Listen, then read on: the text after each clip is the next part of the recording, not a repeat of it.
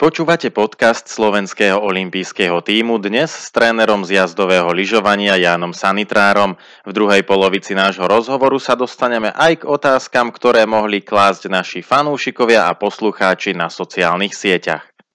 Ján Sanitrár po skončení vysokoškolského štúdia jednu sezónu pôsobil v Austrálii a neskôr tri sezóny trénoval v Libanone. Lyžovanie je tam vraj úplne rovnaké ako všade inde na svete. Tamojšia krajina má akurát trošku iný ráz. Kopce sú vysoké, ale holé, bez stromov, čo poskytuje veľké možnosti pre freeride. Lyžiarske strediská v Libanone sú celkom dobre rozvinuté, majú lanovky. Veľké sú podľa slov slovenského trénera asi ako Chopok Jasná, takže lyžovať sa tam dá do sítosti. V súčasnosti pôsobí na gymnáziu v Banskej Bystrici, kde trénuje talenty, ktoré sa kvalifikovali na nedávny Európsky olympijský festival mládeže v Sarajeve. Áno, mám tam piatich zverencov, z toho traja sa dostali na tento EJOF. Môžeme ich považovať za nádej slovenského lyžovania, alebo je na to ešte skoro? Ja si myslím, že ich môžeme považovať za nádeje. Dvaja chlapci sú členovia reprezentácie do dvadsaťjeden rokov. Zatiaľ rok čo rok napredujú výkonnostne, takže ak to takto pôjde ďalej, tak môžu dosiahnuť zaujímavé výsledky v dospelosti. Ako si spokojný s ich výsledkami tu na EJOFE? Výsledkovo tu na EJOFE uspokojil len Ján Sanitrár sedemnástym miestom v slalome, no a Filip Baláš dvadsiatym prvým miestom v obrovskom slalome. Dievčatá nemajú takú výkonnosť, aby tu sa výraznejšie presadili a v podstate sa to tu aj ukázalo v tejto silnej konkurencii. Je možnosť, že by vyrástla nejaká nasledovnička Petry Vlhovej aj bez toho, aby mala, aby jej rodina musela tak všetko tomu obetovať ako v, prí, v prípade týmu Vlha? To neviem, až tak sa podrobne financovaním športu nezaoberám, ale mám pocit, že mierne sa situácia zlepšuje, aj keď ja si myslím, že so stúpajúcim vekom a nákladmi by sa mali zväzy, respektíve štát viac podieľať na výchove talentovaných športovcov. Vidno to napríklad u nás na tom ženskom lyžovaní viac, že nemáme kontinuálne nevychovávame také dievčatá ako Veroniku Zuzulovú a Petru Vlhovú. Znova za Petrou je obrovská priepasť a prísľuby talentovaných dievčat sú veľmi vzdialené momentálne až niekde v žiackom veku a odtiaľ do dospelosti je ešte veľmi dlhá cesta, čiže ťažko povedať, že či, či sa nám v blízkej budúcnosti alebo aj vo vzdialenejšej podarí niekoho takého vychovať ako Petra. Aké sú dôvody, že Petra je taká úspešná čerstvá majsterka sveta, že je prakticky aktuálne v tejto disciplíne najlepšia na svete? Tak veľmi dobre lyžuje a pravdepodobne sa od svojich konkurentiek odlišuje aj fyzickým fondom. Je veľká a silná a určite jej mentalita zohrala veľkú úlohu, pretože všetci jej predošli tréneri tvrdia, že, že sa odlišovala od svojich rovesníčiek. Bola odvážnejšia, cieľavedomejšia.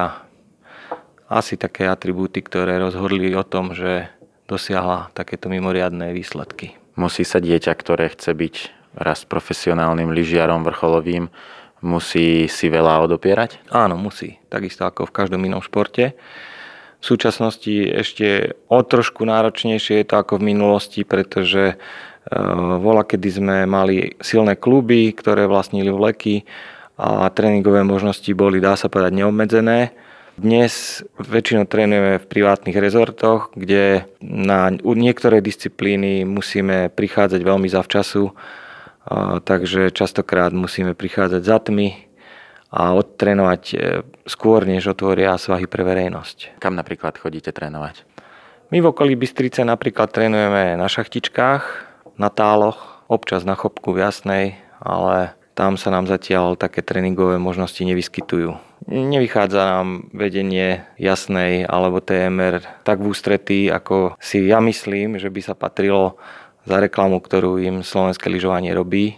Tým, že im prináša špičkové svetové podujatia ako majstrovstvá sveta juniorov, ako európsky pohár, ako svetový pohár a tým, že Petra Vlhová nosí alebo nosila ich logo na svojej príľbe, takže myslím si, že by bolo férové, keby nám aspoň niekoľkokrát za zimu išli v ústretí tak, aby sme mohli mať dôstojné podmienky na tréning, najmä klzavých disciplín alebo obrovského slalomu. Ak by strediská smerom k vám, k lyžiarom boli ústretovejšie, tak ponúka Slovensko také podmienky na prípravu, aby sme mali lyžiarov konkurencieschopných a porovnateľných so špičkou? Áno, určite v tomto nie je problém. Naše svahy sú rovnako členité, rovnako strmé a rovnako zasnežené ako svahy všade inde na svete. Takže v tomto nemáme nejaký handicap. Možno by niekto mohol povedať, že áno, Francúzi majú dlhšie zjazdovky, širšie a tak ďalej, ale ako vidíme aj v našich podmienkach vyrastajú špičkoví svetoví lyžiari. V januári vznikla nová pozícia, respektíve nastúpil do pozície štátneho tajomníka pre šport Jozef Genci. Čo by sa lyžiari potešili, aby zo svojej pozície urobil? Určite by sa potešili štedrejšej finančnej podpore, pretože jeden tréningový rok juniora stojí od pätnásť do tridsať tisíc eur, z čoho nám momentálne štát prispieva vo forme príspevku na talentovanú mládež. Aspoň teda pre zjazdárov to vyšlo o tritisícdvesto eur. Takže všetko ostatné spočíva na zdrojoch, ktoré zoženú rodičia, buď zo svojich peňazí, alebo zo sponzorských, ak sa im nejaké podaria. A samozrejme, že by sme uvítali aj to, keby sme mali nejaký svoj lyžiarsky kopec, kde by sme teda mohli neobmedzene trénovať. Je nejaká stratégia, ako by sa dalo, alebo kde by bolo vhodné takéto centrum vytvoriť? Už takéto centrum existovalo na Slovensku. Neskôr ten projekt skrachoval a touto otázkou sa zaoberajú ľudia, ktorí sú funkcionári a činovníci zväzu. Myslím si, že takéto myšlienky existujú a pravdepodobne sú rozpracované, ale ja sa trénujem trénerskej práci, takže podrobnejšie o tom neviem nič. Vráťme sa ešte ku chlapcom, zjazdárom, ktorí nás reprezentovali v Sarajeve. Mohol by si trošku bližšie analyzovať ich výkony? Ja som si z trénerského pohľadu všímal ich výkony a aj výkony najvyspelejších krajín lyžiarskych, ktoré sú tu. A to sú alpské krajiny ako Rakúsko, Nemecko, Švajčiarsko, Slovinsko a severské štáty Nórsko, Fínsko. Robil som si videá, analýzy, aby som vedel porovnať, že či náhodou nezaostávame v nejakej metodike alebo technike. A pre mňa je veľmi potešujúce, že tí chlapci, hovorím teraz o chlapcoch, ktorí sú tu v Sarajeve, tak v ničom sa neodlišujú od svojich rovesníkov z alpských alebo z tých najlepších lyžiarskych krajín. A pre mňa nie je vždy rozhodujúci výsledok na tabuli alebo dosiahnutý čas. Niekedy napovie veľa aj čiastkový výsledok, ako napríklad to, že Filip Baláš porazil Manuela Plonera, ktorý je absolútna svetová špička v týchto ročníkoch, v paralelnom slalome teda, alebo to, že dosiahol ôsmy najlepší čas v druhom kole obrovského slalomu. Takže to sú veci, ktoré nám trénerom napovedajú, že cesta zvolená nie je zlá a chlapcom dávajú aj tie čiastkové výsledky, aj keď len z jedného kola, veľké povzbudenie do práce do budúcnosti, pretože pokiaľ budú svedomite pracovať, budú zdraví a budú mať dobré podmienky, tak je predpoklad, že nám ten svet neujde. Máme na Slovensku dostatok kvalitných a kvalifikovaných trénerov.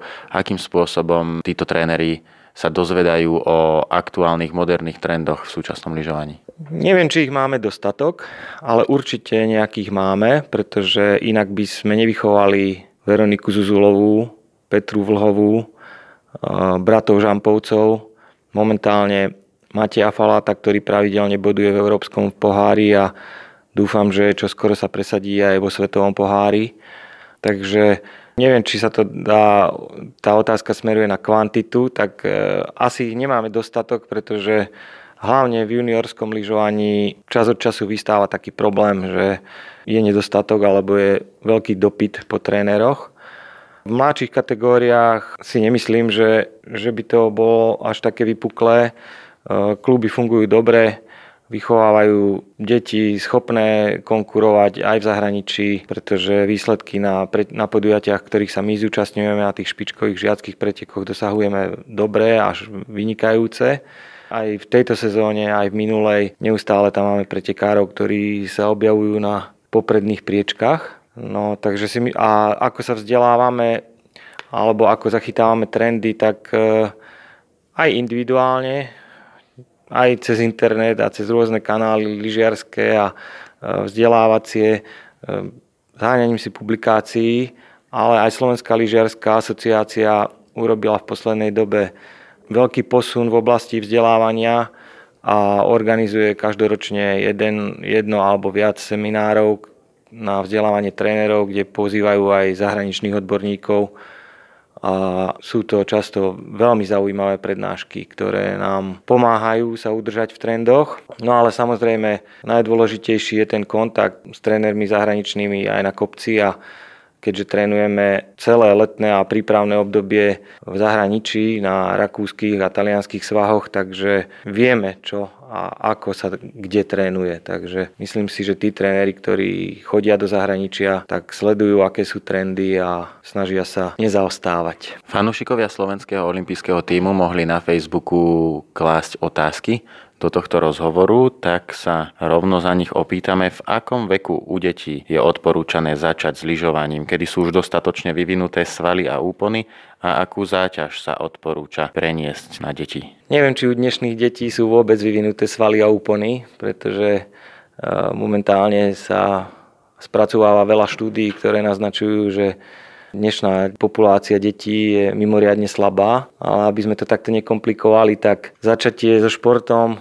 nie len s lyžovaním, je primerané kedykoľvek medzi piatym a ôsmym rokom života, s tým, že čím je ten šport náročnejší na techniku, tak pravdepodobne sa skôr začína, alebo tie zručnosti sa získavajú aj v skoršom veku. Ale v jazdom lyžovaní sa vyskytujú prípady, alebo teda príklady, ktoré niekto začal lyžovať v troch rokoch, ale máme príklady ako napríklad Alberto Tomba, ktorý tvrdil, že začal súťažne lyžovať až v dvanástich rokoch a stačilo mu to na to, aby získal niekoľko zlatých olympijských medailí. Takže je to veľmi rozmanité a individuálne. Čo je najťažšie na trénovaní mladých lyžiarskych talentov? Ťažké na práci nemusí byť nič, pokiaľ sa robí s láskou, takže e- ja neviem, ja to tak necítim a mám šťastie, že nevstávam do práce s nechuťou, takže ani také niečo nepociťujem, čo je najťažšie. No. Práce s mládežou. Už v tom období, keď dospievajú a, a vyžaduje si to viacej cestovania a logistiky, tak pravdepodobne táto časť je pre mňa nie až taká uspokojujúca alebo potešujúca, ale samotný tréning na kopci, myslím si, že tým, ktorí to robia, nerobí problémy ani potiaže, ani stresy. Ďalšia otázka od našich fanúšikov znie, či sú vôbec dôležité palice pre úplných začiatočníkov, a ak áno, tak aké dĺžky? Pre úplných začiatočníkov nie sú vôbec dôležité. A ak ich už začnú používať, tak väčšinou sa, teda meria sa to v ohybe lakťa, teda keď je paža zohnutá v pravom uhle v lakti, tak palice dosahujú od, od ruky až po zem. Akým spôsobom pomáhajú palice profesionálnym vrcholovým špičkovým lyžiarom? Tak špičkovým lyžiarom pomáhajú v udržiavaní rovnováhy, pretože pri oblúku cez palicu cítia aj veľkosť náklonu, pociťujú, kde sa nachádzajú, orientujú sa v priestore cez palicu. No a mimoriadne dôležité sú na štarte pre získanie tej počiatočnej rýchlosti pred prvými bránkami, na odpichávanie sa. Dostali sme otázku smerom k stavaniu tratí. Ako sa určuje, ktorý tréner alebo kto postaví tú nasledujúcu trať, a takisto aký čas majú na to, aby ju vytýčili? Výber trénerov sa robí rôzne na rôznych podujatiach. Na FISových pretekoch, ktoré sú medzinárodné, sa väčšinou vyberajú domáci tréneri, ktorí majú prioritu alebo teda privilégium a možnosť postaviť trať na domácom svahu. A pokiaľ nie je záujem, tak ponúknú ďalším trénerom zahraničným. Na špičkových podujatiach ako majstrovstvá sveta alebo takéto olympijské podujatia sa vyberú krajiny, ktoré majú najlepších pretekárov. Tu sa napríklad vybralo sedem krajín a z nich sa žrebovali tréneri, alebo žrebovala sa krajina, ktorá má možnosť postaviť prvé, respektíve druhé kolo. Čo sa týka času na vytýčenie, tak častokrát sa stáva, že napríklad obrovský slalom sa stavia už večer pred pretekom, takže je na to neobmedzený čas. No a druhé kolo, či už je to slalom alebo obrovský slalom, väčšinou je medzi prvým a druhým kolom rozmedzie troch hodín a pred štartom druhého kola musí byť hodinu pred ním prehliadka, na ktorú je pol hodina, potom ešte pol hodinu pauza, takže môže mať ten tréner aj hodinu na stavbu trate, ale väčšinou sa to zvládne za nejakých dvadsať minút. Na záver by sme mohli ukončiť túto tému celkovým hodnotením tohto Európskeho olympijského mládežníckeho festivalu. Sarajevo organizovalo veľký multišportový event, veľké podujatie po tridsiatich piatich rokoch. Určite sa muselo popasovať s mnohými aj očakávanými, aj neočakávanými problémami. Aká bola celá organizácia okolo lyžovania na tomto festivale? No tak myslím si, že je to dobré, že sa vrátilo takéto podujatie po tridsiatich piatich rokoch do Sarajeva. Pre športovcov, ktorí sem prišli zo Švajčiarska, z Rakúska, ale aj zo Slovenska, si myslím, že zanechá na nich stopy, keď vidia ešte dnes pozostatky vojny na sídliskách a domoch v tomto, v tomto krásnom kraji. A asi si veľa vecí uvedomia aj mimo športových a pravdepodobne im to niečo pod, asi pomôže aj v tvorbe vlastných životných hodnôt. No a čo sa týka organizácie, tak ľudia tu boli veľmi milí, organizátori, schopní, dobrovoľníci, nápomocní po všetkých stránkach, veľmi milí a ochotní ľudia. Zažili sme aj veľa úsmevných príhod. Od prvého dňa, keď nešla elektrika, neťahali vleky, ale nakoniec sa všetko zvládlo, aj, aj časové rozvrhy sa dodržali. Až po posledný deň, keď dnes musel byť prerušený pretek paralelného slalomu, respektíve team eventu, niekedy v druhom kole, keď štartovali nemeckí reprezentanti a asi s Fínmi a v, cieli, v cieľovom priestore sa vyskytli dva túlavé psíčky stredného vzrastu, tak asi desať minút trvalo organizátorom, kým sa im podarilo ich nejakým spôsobom z toho ohradeného sieťami oploteného priestoru vyprevadiť. Úplne v tom istom čase sme nevychádzali z úžasu, keďže sme sa pozerali asi pol hodinu na sedačku, ktorá išla naopak. No a keď človek takéto, keď si to človek uvedomí, že je vlastne na takomto vrcholnom podujatí a niekedy to nie sú len úplne vážne veci, ale môže sa aj pobaviť celkom. Ďakujeme za pozornosť pri počúvaní dnešného podcastu o zjazdovom lyžovaní s trénerom Jánom Sanitrárom. O týždeň vám prinesieme nový zaujímavý diel. Dovtedy do počutia.